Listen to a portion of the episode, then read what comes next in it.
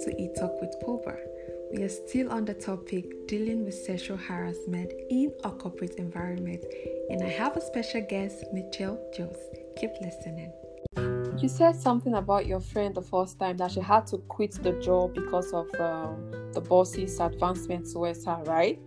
There Exactly. are some people who, like, they have no option. They just can't quit their job because they don't have any other source of income.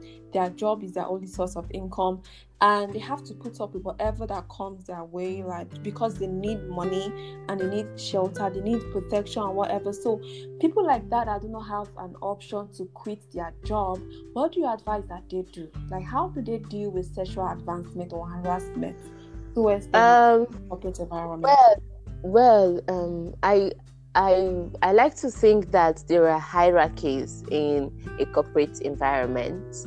You Okay. know, um, because some of the people that do this stuff are like your direct bosses.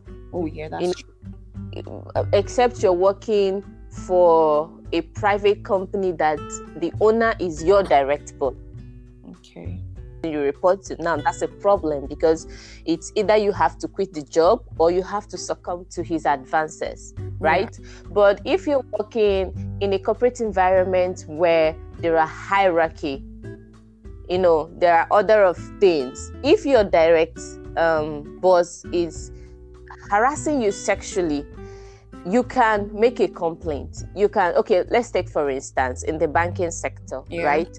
Um, there's this number that is available to all customers to call for complaints huh? and not just that number you that is working in the environment there are other um, contacts that the normal customers don't have that you have access to. And those people are a, higher than your direct supervisor. So if you think that is too much you can handle if if you feel if you report you might it will be your word against theirs. How mm. about you secretly record make an audio record or a video record or something that will serve as an evidence so that when you are laying your complaint and it's your word against his then you can have something to show as evidence. But i think uh, why most people don't do this report is that um, they tend to become familiar with um, these uh, men you know? Familiar in the sense that okay i can see this person as a friend or something but not that type of friend. I don't want you to do those things to me but you do them and now i, I can't have the mind to report you. Because you know there is this familiar ground that we are on. It's easier to report somebody that you feel is not your friend you tag an enemy That's true.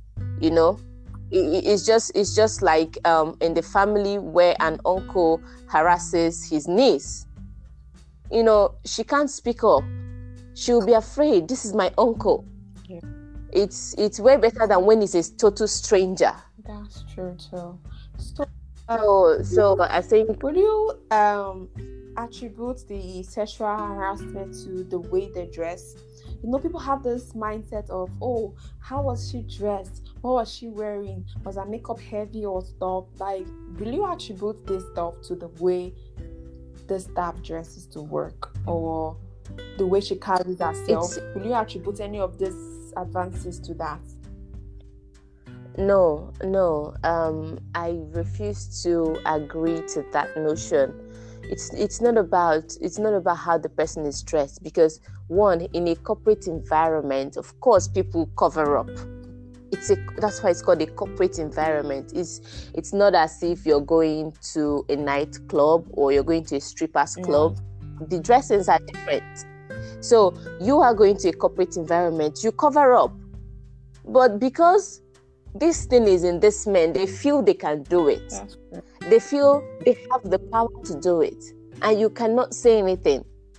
You know, it just boils down to that fact that people have this ego they want to feed in them you know and you know how men always like to sit around table and have a drink or two Brag while telling you the number exactly exactly you know so it's like a trophy to them. It's like coming to the workplace and say oh oh boy i've actually slept with this girl or i've you know i've actually slept with all the girls in the office and you know.